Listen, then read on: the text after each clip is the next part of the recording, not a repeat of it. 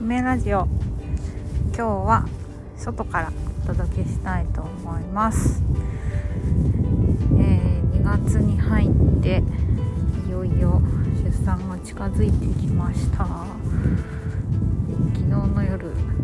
猛烈に足がつってしまい 痛いと苦しんでいて、えー夫に足を伸ばしてもらうのを手伝ってもらいました。ということでちょっと運動不足なのかなと思って公園に子供たちと来てウォーキングしてるところです。ヘリコプターが飛んできたから音が入っているかもしれない。えーそんなまあ昨日の夜夫に助けてもらったのも一緒の家に住んでいるからなんですけど実は、え1年半前コロナになった2020年の10月から、えー単身赴任家庭だったんですね。でもともと未就学児2人保育園児2人がいる中で単身赴任になってしまいその後、まあ1年までいかない。半年過ぎてなんとか慣れてきたかなっていう夏頃夏前かに妊娠が分かって第3子を授かったんですよね。で本当にこの 子供たち2人抱えてなんとかまあ在宅は多いと言いつつもフルにちフルタイムに近い形で働きながら平日は完全なワンオペをしてる中でのマタニティライフを10ヶ月送ってきて本当になんかあのよよく体と赤ちゃんが持ってくれたな。そしてもちろん子供たちもですし、えー夫自身もいろいろ、え行き来をしながら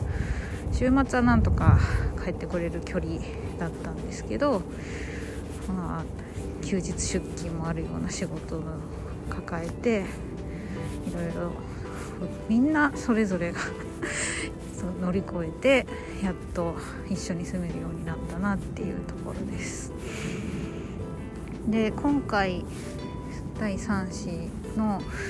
ために、えー夫は半年間育休を取ります半年っていうとえなんかよくそんなに取れたねみたいな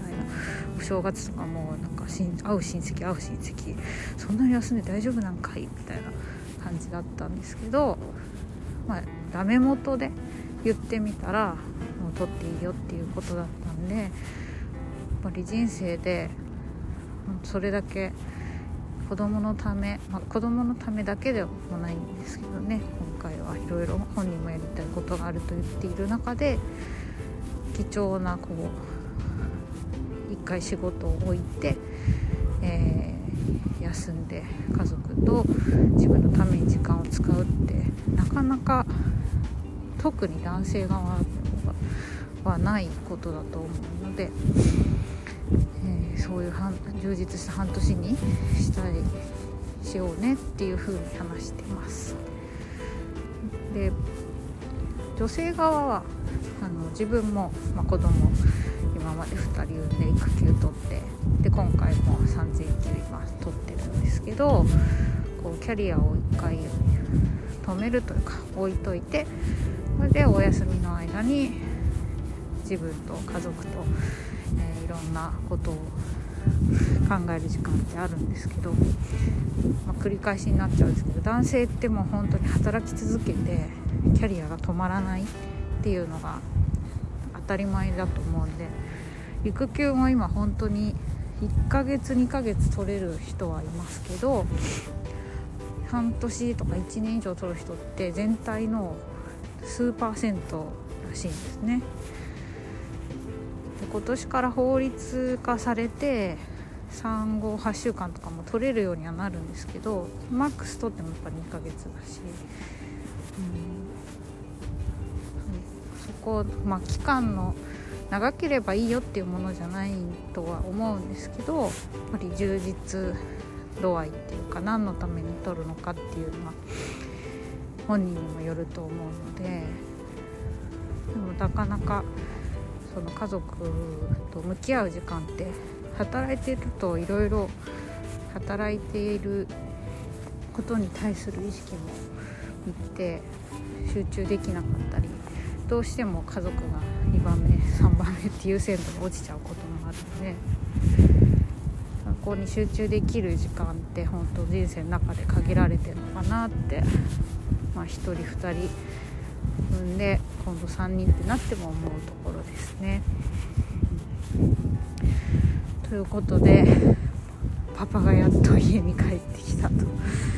ねもう本当に上の子たちはパパが家にいるってニコニコしながらあのご飯を食べていてなんかもうその姿を見てるだけでもこっちも嬉しくなるし、まあ、今までのいろんな我慢してた部分もあった。それをもちろん私とかあのおばあちゃんとかに吐き出すこともあったしでもやっとこうして、えっと、また